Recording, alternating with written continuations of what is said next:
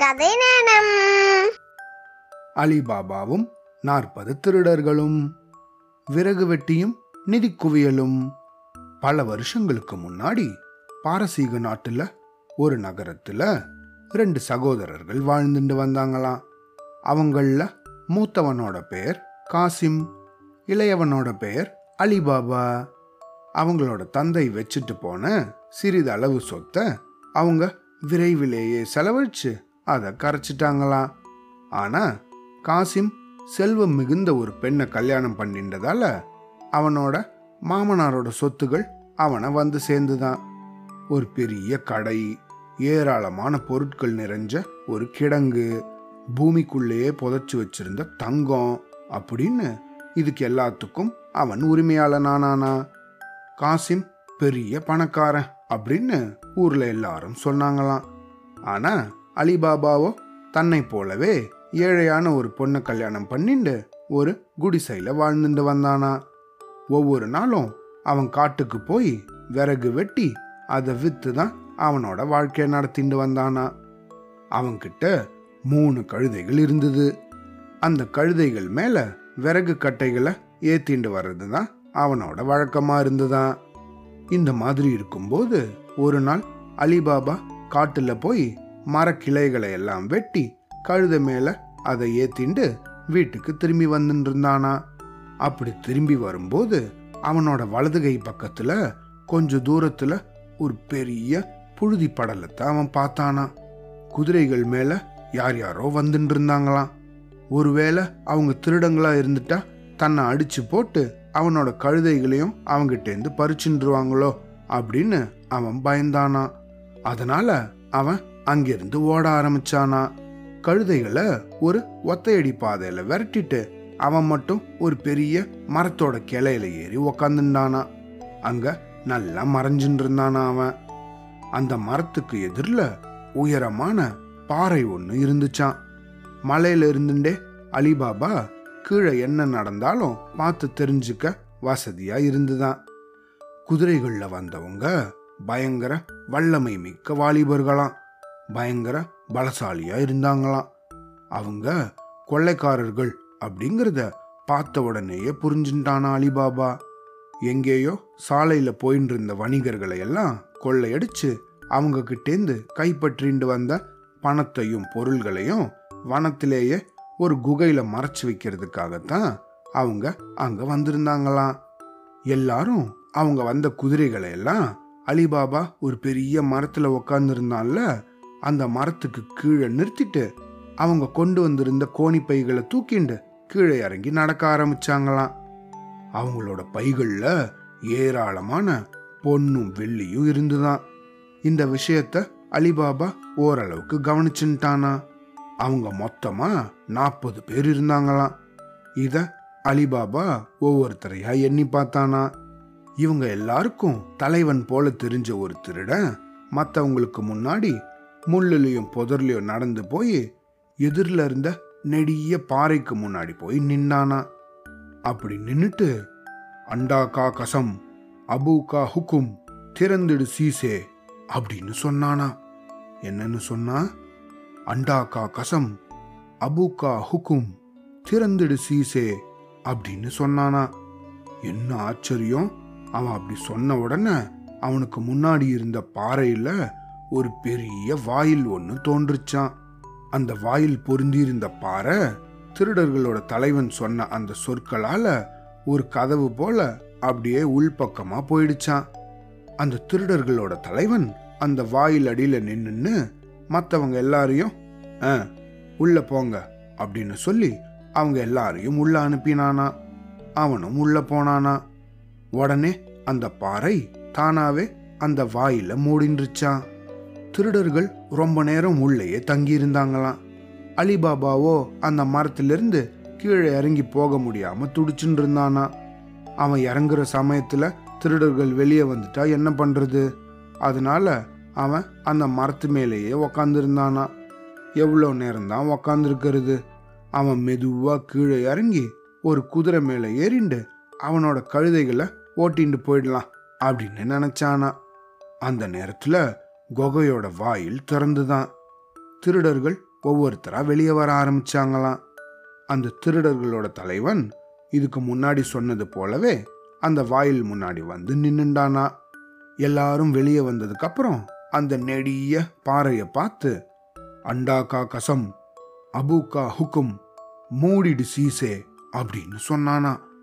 பாறை அந்த குகையோட வாயில தானா மூடின்றுச்சான்.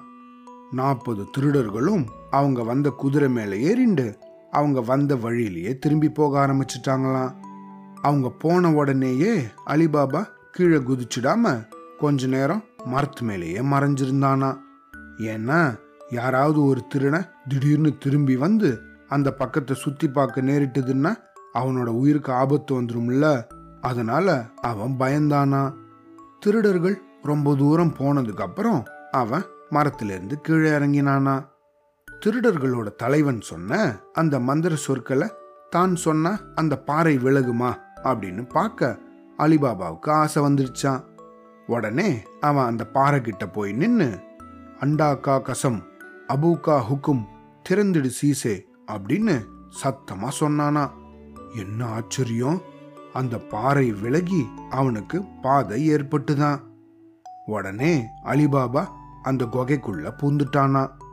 குகையோட வாயில்ல மட்டும் ஒரு ஆள் உயரத்துல இருந்த போதிலும் உள்ள இருந்த பெரிய பண்டகசாலை அமைந்திருக்கிறத அவன் பார்த்தானா. குகைக்கு மேல இருந்த பாறைகள்ல அமைஞ்சிருந்த துவாரங்கள் வழியா ஒளிக்கதிர்கள் உள்ள வீசின்னு இருந்துதான். அதனால அங்க நல்ல வெளிச்சமா இருந்துதான். அந்த இடத்துல குவியல் குவியலாகவும் அடுக்கடுக்காகவும் சேர்த்து வைக்கப்பட்டிருந்த பொருட்களை எல்லாம் அலிபாபா பார்த்தானா. அதை பார்த்த உடனே பயங்கரமா பிரமிச்சிட்டானா.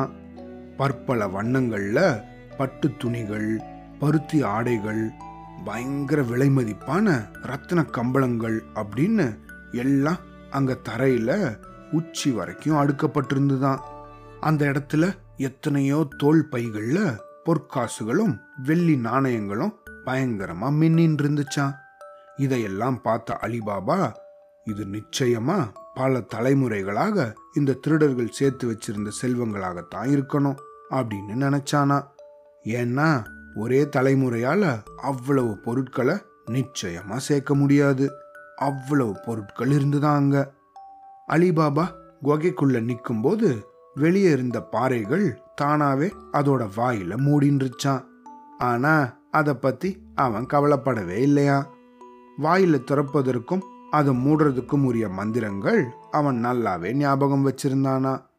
அவனோட எண்ணமும் அவனோட பார்வையும் அந்த தங்க நாணயங்கள் மேலதான் பதிஞ்சிருந்துதான். அவன் மற்ற பொருட்களை எல்லாம் கண்டுக்கவே இல்லையா. அதனால அவன் தன்னோட கழுதைகள் ரெண்டும் எத்தனை கோணி மூட்டைகளை சுமக்க முடியுமோ அத்தனை நாணய மூட்டைகளை அவன் குகையோட வாயில் பக்கம் கொண்டு போய் வச்சுட்டானா. அந்த மந்திர சொற்களை திருப்பியும் சொன்னானா. அந்த மந்திர சொற்கள் என்ன? அண்டா கா கசம் அபூக்கா ஹுக்கும், திறந்துடு சீசே அப்படின்னு சொன்னானா. அப்படி சொன்னதும் அந்த பாறைகள் அகன்று அவனுக்கு வழிவிட்டுதான். உடனே தங்க காசுகள், வெள்ளி நாணயங்கள் இருந்த மூட்டைகளை கழுதை மேலே ஏற்றி அதை வெளியே தெரியாத மாதிரி அது மேலே சின்ன சின்ன விறகு சுள்ளிகளை எல்லாம் வச்சு மூடினானா. வெளியே வந்ததும் பாறைகளை மூடுறதுக்கான மந்திரத்தை திருப்பியும் சொன்னானா. உடனே அந்த குகை நல்லா மூடின்றுச்சான். அவன் வழக்கம் போல கழுதைகளை ஓட்டிண்டு வீட்டுக்கு போய் சேர்ந்தானா. அவனோட 2 கழுதைகளும் வீட்டோட முற்றத்துக்கு போனதுக்கப்புறம் அவன் வெளிக்கதவை சாத்திட்டானா. முதல்ல மேலே இருந்த சுள்ளிகளை எல்லாம் இறக்கினானா. அப்புறம் நாணய மூட்டைகளை ஒரு இடத்துல அடுக்கி வச்சானா. அப்போ அலிபாபாவோட மனைவி எல்லா மூட்டைகளும் தங்கமும் வெள்ளியுமா இருக்கிறத பார்த்து அவன் எங்கேயாவது கொள்ளையடிச்சுட்டு வந்திருப்பானோ அப்படின்னு நினைச்சாலாம். அதனால அவ ரொம்ப வருத்தம் அடைஞ்சாலாம். ஏங்க, எதுக்கு நமக்கு இப்படி ஒரு தவறான தொழில், இது நமக்கு தேவைதானா அப்படின்னு அவனை கண்டிச்சு பேச ஆரம்பிச்சாலாம். இதை கேட்ட உடனே அலிபாபா, எனது அருமை மனைவியே, நான் ஒன்றும் கொள்ளைக்காரன் ஆகலை, என் கதையை முழுசும் கேட்டா நீ ஏன் ஆச்சரியப்படுவ அப்படின்னு சொல்லி அன்னைக்கு பகல்ல அந்த காட்டில் நடந்த விஷயங்கள் எல்லாத்தையும் விவரமா ஒன்று விடாம அவளுக்கு எடுத்து சொன்னானா. அதோட விஷயங்களை சொன்னதுக்கு அப்புறம் தன்னோட பையில இருந்த தங்க நாணயங்களை அவ கண் முன்னாடி அவன் கீழே கொட்டி அதை ஒரு குவியலா குவிச்சு வச்சானா. பொற்காசுகளோட ஒளி அவளோட கண்களை பறிச்சுதான். அலிபாபா சொன்ன கதைகளும் அவளுக்கு தவறாக படலையா. இந்த நிலையில அவன் நாணயங்களை கையில எடுத்து ஒவ்வொன்னா எண்ண ஆரம்பிச்சாலாம். இதை பார்த்த அலிபாபா, இந்த பாரு, இதெல்லாம் யார் கண்ணுக்கும் படாம நம்ம உடனே குழி தோண்டி மண்ணுக்குள்ள புதைச்சி வைக்கணும். அதை பத்தி யோசிக்காம இந்த நாணயங்களை எண்ண ஆரம்பிச்சிட்டேயே, இதுங்களை எண்ண முடியுமா அப்படின்னு கேட்டானா. அவனோட மனைவி எண்ண முடிய விட்டாலும் எத்தனை நாணயம் இருக்கு அப்படிங்கிறதுக்கு ஒரு கணக்காவது தெரிய வேண்டாமா, அதுக்கு தான் வழி செய்கிறேன் அப்படின்னு சொல்லிட்டு எழுந்து வெளியே போனாலாம். அவ நேரா தன்னோட மைத்துனன் காசிம் வீட்டுக்கு போனாலாம். அங்க அவன் இல்லாததால அவனோட மனைவியை பார்த்து ஒரு தராசும் படிக்கற்களும் வேணும் அப்படின்னு கேட்டாலாம். அந்த அம்மாவோ தராசுகளில் பெருசு வேண்டுமா இல்லது சின்னது போதுமா அப்படின்னு கேட்டாங்களாம். சின்ன தராசையும் கற்களையும் வாங்கிட்டு அலிபாபாவோட மனைவி வெளியே போனாலாம். அந்த தராசுல பண்டங்களை வைக்கிற தட்டுல அவளுக்கு தெரியாம காசிமோட மனைவி கொஞ்சம் மெழுக தடவி வச்சிருந்தாலாம். தராசுல நிக்கிற பொருட்கள் தட்டுலையும் சிறிதளவு ஒட்டி இருந்தா அதை வச்சு என்ன பொருட்கள் நிறுத்தப்பட்டது அப்படிங்கறத கண்டுபிடிச்சிடலாம் அப்படின்னு நினைச்சாலாம் காசிமோட மனைவி. தன்னோட வீட்டுல அலிபாபா குழி தோண்டின்னு இருந்தானா. அவனோட மனைவி நாணயங்களை எடை போட்டு இருந்தாலாம். எல்லா நாணயங்களையும் அந்த தராசுல வச்சு கணக்கு செஞ்சதுக்கு அப்புறமா ரெண்டு பேரும் அதை பூமிக்குள்ள புதைச்சு மண்ணால மூடிட்டாங்களாம். அப்புறம் அலிபாபாவோட மனைவி தராசையும் அந்த கற்களையும் எடுத்துட்டு போய் காசிமோட வீட்டுல கொடுத்துட்டு வந்தாலாம்.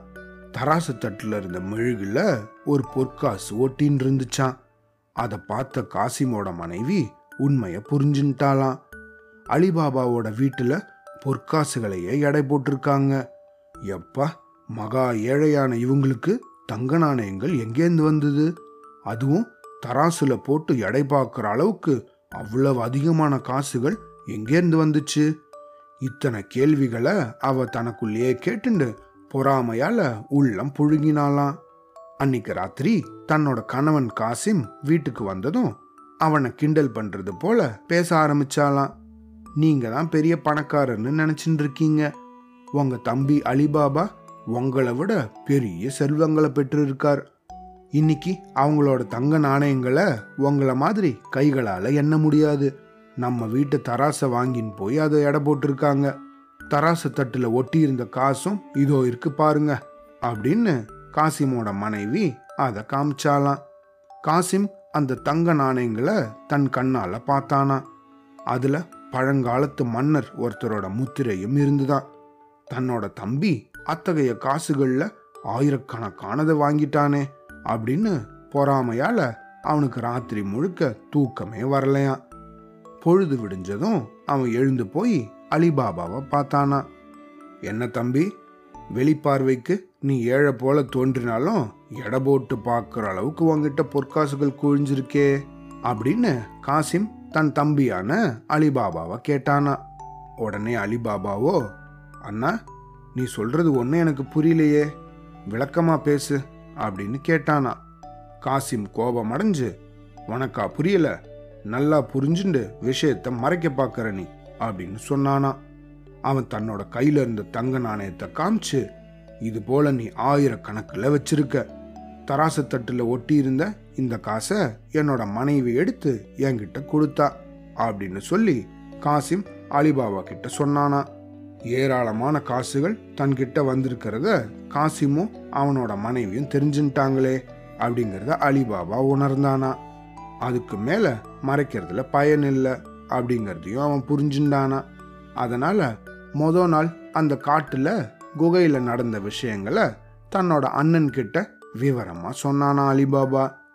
அதை கேட்ட காசிம், அந்த குகை எங்க இருக்கு, அதோட வாயில திறக்கிறதுக்கும் அதை மூடுறதுக்கும் உரிய மந்திர சொற்கள் என்ன, இதையெல்லாம் நீ எனக்கு விளக்கமா சொல்லலைன்னா உன்கிட்ட புதையல் செல்வம் வந்திருக்கிறத நான் வாலியவர்கள் கிட்ட சொல்லிடுவேன்.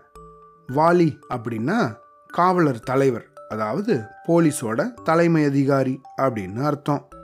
இந்த மாதிரி இந்த எல்லா விஷயத்தையும் எனக்கு விளக்கமாக சொல்லலைன்னா உன்னை பற்றினா வாலித்தலைவர்கிட்ட சொல்லிடுவேன் அப்படின்னு மிரட்டினானா. அப்புறம் உன்னோட செல்வம் முழுவதையும் நீ இழக்க நேரிடும் அப்படின்னு பயமுறுத்தினானா. இதுக்கப்புறமா அலிபாபா முழு விவரத்தையும் அவனுக்கு சொல்லிட்டானா. இந்த விஷயங்கள் எல்லாம் தன்னோட அண்ணனுக்கு சொன்னதால் அலிபாபா அவன் அண்ணனோட பயமுறுத்தலுக்கு பயந்துட்டான் அப்படின்னு அர்த்தம் கிடையாது. இயற்கையிலேயே அவன் நல்ல குணமும் அமைதியும் நிறைஞ்சவன். அதனால தான் குகை இருந்த இடத்தையும் அதோட வாயில திறப்பதற்கும் மூடுவதற்கும் உரிய மந்திரத்தை காசிமுக்கு அவன் சொன்னான். இந்த கதையோட தொடக்கத்தை நாளைக்கு கேட்கலாம். அவ்வளோதான்.